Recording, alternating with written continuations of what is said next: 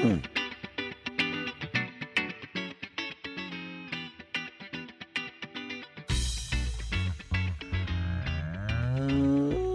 Welcome to the Moos Room, everybody. Dr. Joe Armstrong here with Dr. Bradley J. Heins, PhD tenured professor, and we have a guest today. There is no Emily. She's on the road traveling yet again, which is nothing new. But we do have Isaac Haagen here with us today, and he has just recently joined the crew uh, on the dairy side of things at the University of Minnesota.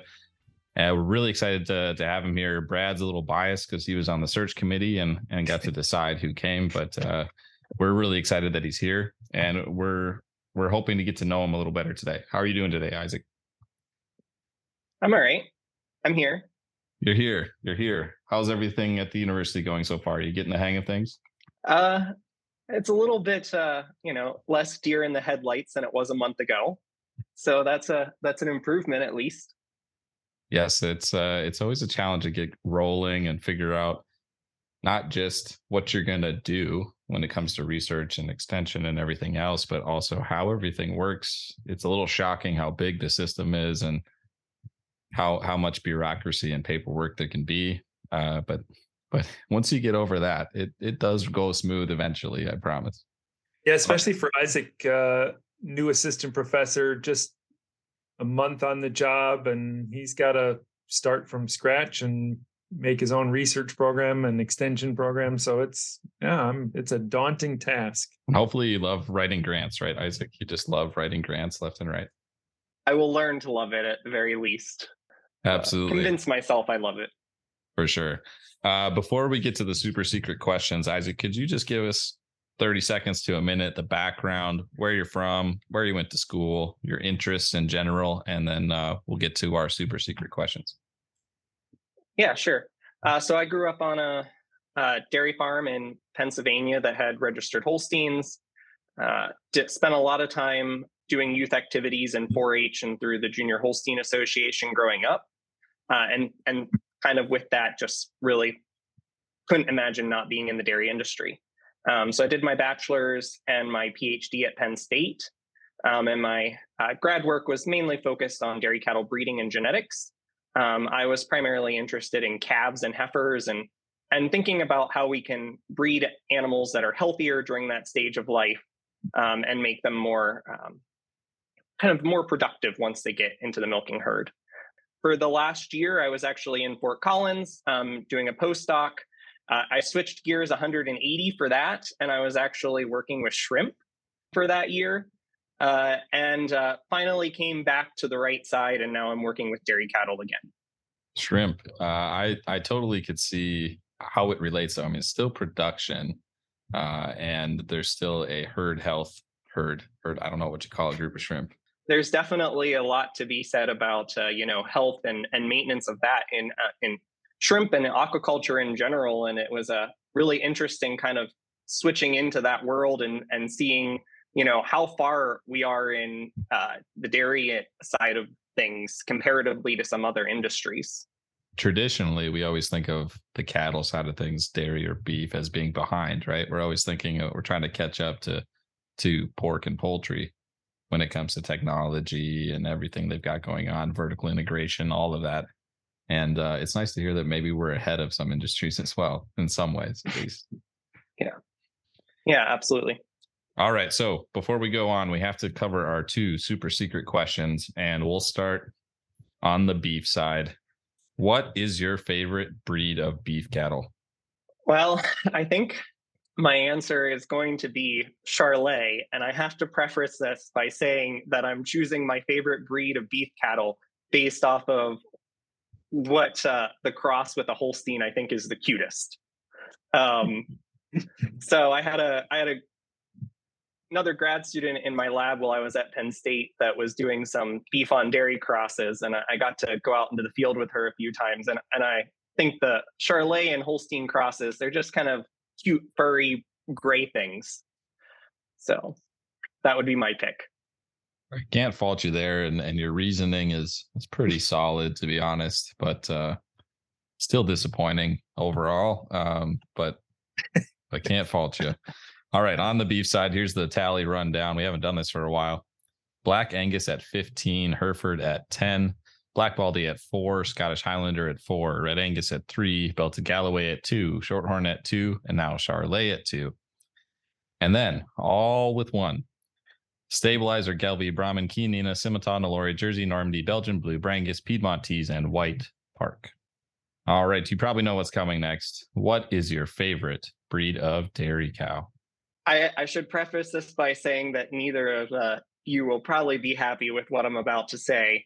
Uh, but I'm going to go with Holstein. I grew up on a registered Holstein farm, participated in a lot of youth activities with Holstein, and have a lot of appreciation for the breed. That being said, I do appreciate jerseys, uh, but my background not, a, not enough though. Not enough though. All right, fine. Whatever. We will it. accept it today, just because I'm feeling nice.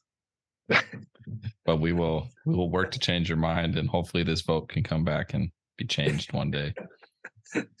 All right, running down the dairy side, we got Holstein now at 22, Jersey at 14, Brown Swiss at eight, Montbéliard at three, Dutch Belted at three, Normandy at two, Guernsey named two with a special shout out to Taffy, Milking Shorthorn at one, and Ayrshire at one. Disappointing overall, but we will we'll figure it out later.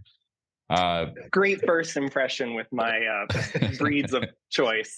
It's okay. It's okay. You're not alone, clearly, especially on the Holstein side. There's 21 other people that have picked that so far against Brad and I's wishes, um, but that's okay. Perfect. So we got your background a little bit. The dairy side of things is where you want to live. Calves. I mean, I, I I don't think there's a more important topic, especially in the the dairy side of things, the beef side of things as well. Uh, we struggle a lot keeping calves alive in general on the beef side of things, and a lot of dairies struggle with that too. So, when you're looking at calf health, what are you looking to further in the industry? Because there's a lot of things we have figured out, and there's a bunch of things we don't. So, so what in your mind is is going to be your focus moving forward when you're looking at calves? I think there's a there's a couple avenues that I've kind of interested in. I will state I'm kind of an animal breeder by training. So, you know, I, I kind of have an interest in calf health from a what can how can we improve the genetics of an animal to make permanent improvements in calf health. So I think there there's a lot of opportunity uh, in regards to that. We we don't really have a lot of traits for producers to genetically select for um, in regards to calf health.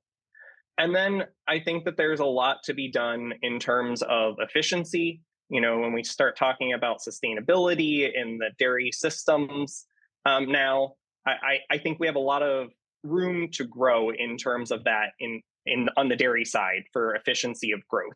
You know, we talk a lot about average daily gain, but we don't really talk a lot about uh, you know how efficiently is that animal turning their feed into growth. We just talk how efficiently are they growing. So on the beef side of things, we measure that with a, a conversion, right? Feed feed to mm-hmm. Is that kind of what you're looking at on the on the calf side of things on the dairy side? Because when we're on milk, I guess what I might my real question is how are you going to measure it? Yeah, so that's that's kind of one of the challenges, you know, on the kind of if we get into the production side of things, uh, is that you know we don't necessarily measure those uh, on individual calves uh, in the production side, but we can do that a little bit on the research side. Um, and so, yeah, uh, you know, thinking about feed uh, to gain is one way to think about it.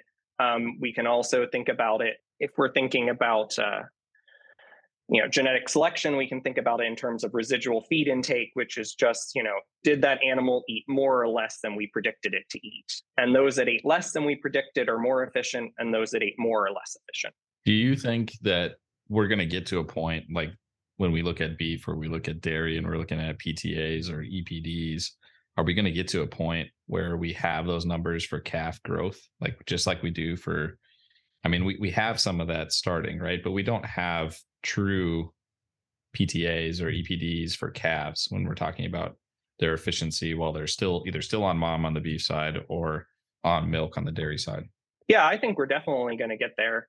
I think that we almost have to get there when we when we start thinking about you know farm economics and we start realizing how how tight things are and how much more uh, you know we're trying to improve efficiencies to improve profitability i think it's important from that perspective. It's also really important when, we do think about you know sustainability and and our message to consumers in terms of you know we're we're taking steps along that entire animal's life to make sure that this animal is using resources efficiently.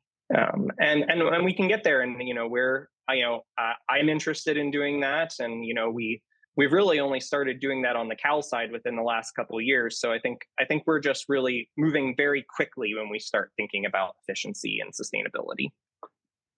Well i think heifers and calves seem you know we always tend to focus on cows because we see those tangible things. We see milk production right away out of those cows and and we can measure that. And the heifers and calves always seem to be the second thought or we, we forget about them a lot. And however there's a they're, pretty expensive uh, to raise and you know i've been having lots of thoughts about that re- recently about economics of heifer growing and when and when a heifer actually is profitable. How many lactations or how many days does it take to work off that $2000 that it cost a razor so i think you're in the right ballpark isaac with trying to figure out this heifer feed uh, whether it's heifer efficiency calf efficiency how do we make those more animals more profitable? Yeah and, and we're really just getting started into kind of this question too. So you know the, this idea of how do we measure it i don't even know if we really have a good handle on that yet um, in calves. And you know the, the types of data that how we can record that data is even not necessarily well established in calves. You know we can you know a traditional setting where it's a bottle or a pail and with milk and then also another pail with grain well you know maybe there are more efficient ways to collect that data with uh, you know automated systems now um, and things like that. So so i mean there's just a lot of questions that we we don't have the answers to. Yeah i agree. It's trying to measure intake on calves whether it be grain or milk uh, is challenging it's even challenging in a research center to do that get it accurately so yeah, it's and maybe there are some. Well, I like your your thought. Maybe there's some sensors we can use to measure it. Bradley's all about the sensors. So one of the things I saw in your your research a lot, Isaac, was the the term telomere and telomere length with cattle and associated with production and health, morbidity, all these other things. It's somewhat of a complicated topic. So can we get the shortened version on what you're looking at there? Yeah. So uh, essentially all mammals have telomeres. It's a repetitive sequence that's located on the end of chromosomes. Um, and, the, and the short answer is that it, it protects your chromosomes from uh, essentially degrading and uh, you know dying or you know cells from dying and um, so they shorten more quickly due to stress and they shorten across period due time due to age uh, so there, you know, it's kind of one of these things that you know some researchers are a little bit excited about in terms of measuring kind of an kind of as an overall biomarker of health and well-being and, and measuring stress across an animal's lifespan. Um, and so, you know, there's there's research in in humans and you know mice that you know that yeah, as stress increases, telomeres shorten more quickly, um, and you know it might be related to health and longevity uh, on an applied scale. That that is something that I've been interested in uh, on the on the cattle side as well, and and I got kind of interested in that um, through my advisor at Penn State, Chad Dechow. I love things in genetics that are are something you can measure, which is which is cool, right? It doesn't happen super often, and even when we talk PTAs, EPDs, they're kind of made up numbers, to be honest, right? And then they're relative to each other and we just picked a point to start and with telomeres it's it's fun because it's like this is this is how long it is and there's there's very it's just measurable and defined which is really cool which sometimes doesn't happen with genetics or there's so many variables involved it's hard to identify those things that you can measure I mean, you know, my excitement with it is just, you know, it, it, it's really hard to find kind of an objective biomarker of health or well-being of an animal outside of you know this animal was diseased or not. And and i think that it you know there's some potential that it could actually give us kind of a more objective measure of overall well-being. I'll ask you this especially with brad in the room don't feel pressured to answer a certain way. But when we talk genetics the first thing i think a lot of people think of is crossbreeding so knowing your background from a registered holstein, holstein farm what what's your thoughts on crossbreeding and its place in the industry? Man, you got the tough questions today. You're putting them on the spot. It's like you want to know. Yeah. Um, so you know, I, I do come from a registered background. You know, grew up with registered Holsteins, showed registered Holsteins. I will, you know, did some crossbreeding research actually in my uh, grad school and got onto farms that had purebred Holsteins, had some pro crosses, had had multiple different breeds, and I think one of the things that I I gained from all of this is that you know purebreds work, crossbreds work. It really depends on what you want and how you want to manage your cattle. You know, we can we can think about things of you know a producer. You know, I want to really maximize uh, income that's being generated you know maybe maybe you know some of these the crosses aren't going to work for you or the breeds that you would utilize in a cross aren't going to work for you. But you know you you know you take brad's system for instance which is really low input maybe they're going to work great you know if you choose the right breeds. And i think that's the other thing that we really have to talk about when we talk about crossbreeding is making sure that if you are going to do it you choose the breeds that make sense for your operation. And I think that they can work in tandem together too. So I'll once again, I grew up on a registered farm, and you know my parents have still have registered Holsteins. Uh, they also have some crosses, um, and you know they work well together. Um, and and I think that you know we don't necessarily have to choose one or the other. I like that. That's perfect. All right. One of the things we've been doing, Isaac, is letting guests just grill us turn it back around. And maybe you had a chance to do this when when brad was running interviews and things like that but if you have questions for us you want to put us on the spot since i put you on the spot a little bit today what uh what questions do you have for us?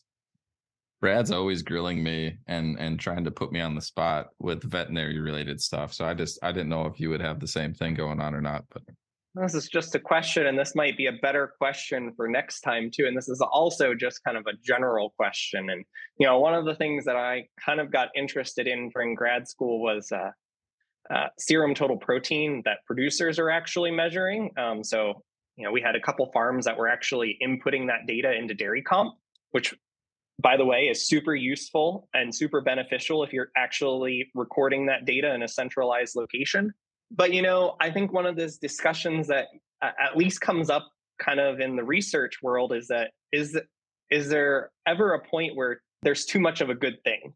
And is there a way that we can actually determine if there's too much of a good thing? So if we think of uh, immunoglobulin uh, absorption of the calf you know uh, you know calves that just have extremely high uh, you know can we ever push it too far is my question that's a kind of abstract question, I know.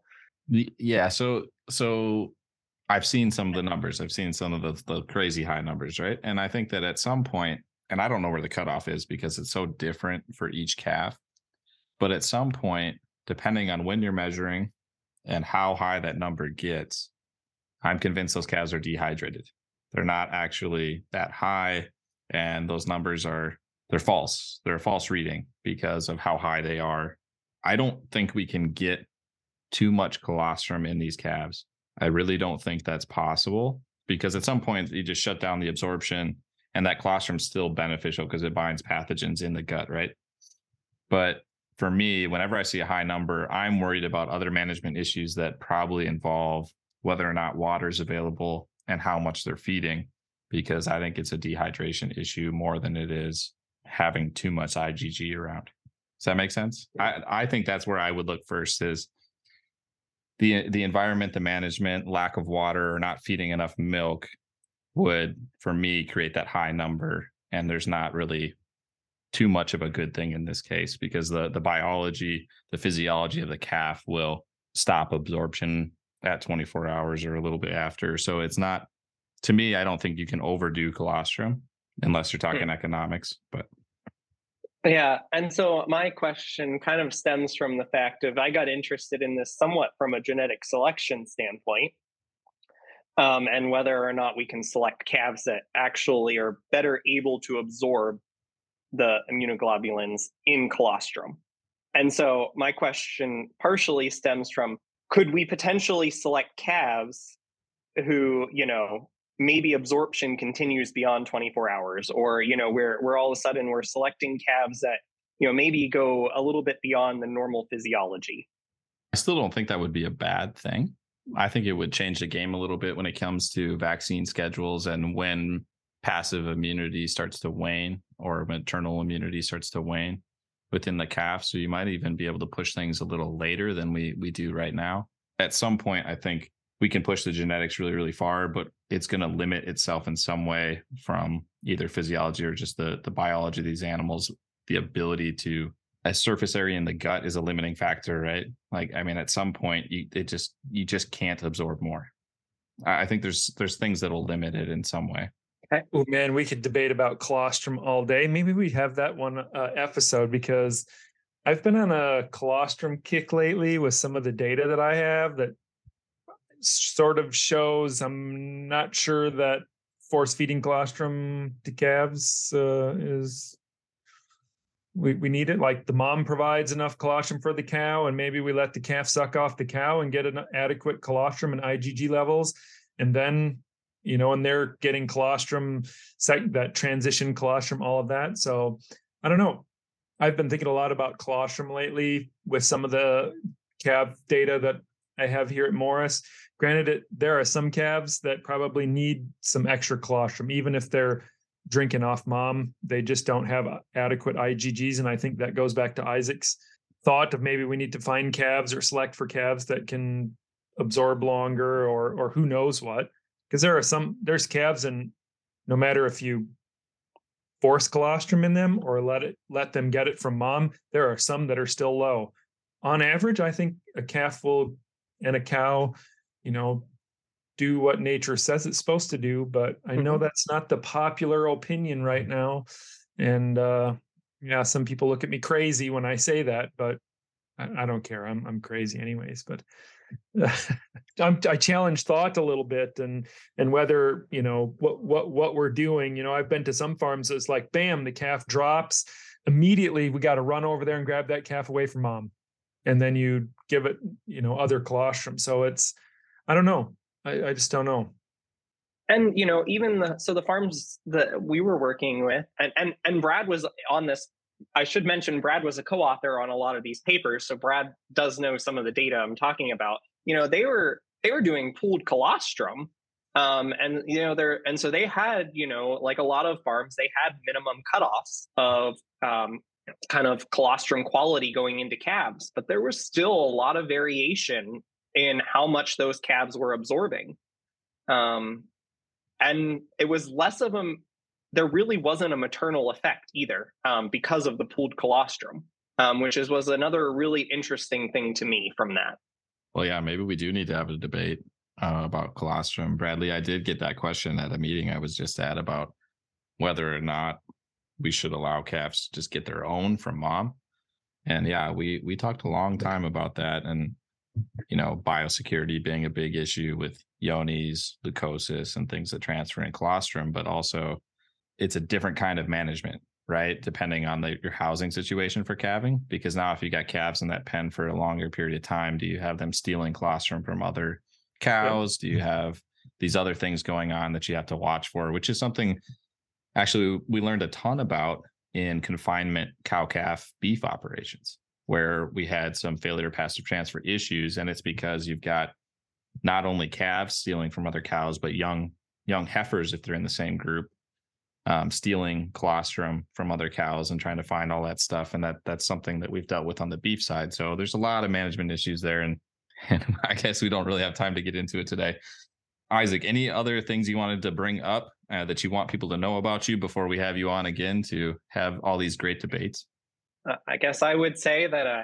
I've only been here for a month, but I am enjoying it a lot so far. Um, started getting out onto some farms and and trying to meet some producers, but you know, uh, I I will say my my primary appointment is extension, so I'm just uh, really looking forward to to meeting more producers, particularly in Minnesota and across the Upper Midwest. And uh, you know, if anybody listening to this runs into me or sees me out and about, make sure you say hello and looking forward to creating those long-term relationships with uh, the producers. We could talk a lot more and have a lot more debates. And brad tried to bring up vaccines and calves earlier and we just we don't have time to to reopen that can So, with that, we're going to wrap it up. Thank you, Isaac, for being here today. We really appreciate it. We'll have you back. We can all argue some more, and then we'll add Emily to the mix to spice things up as well. If you have comments, questions, scathing rebuttals about this episode, please send those to the moosroom at umn.edu. That's T H E M O O S R O O M at umn.edu. Find us on Twitter at UMN Moosroom and at UMN Farm Safety. Find Bradley on Instagram at UMN WC ROC Dairy. Check us out on the web, extension.umn.edu. That is plenty of plugs. Thank you again, Isaac. We'll catch everybody next week. Bye. Bye.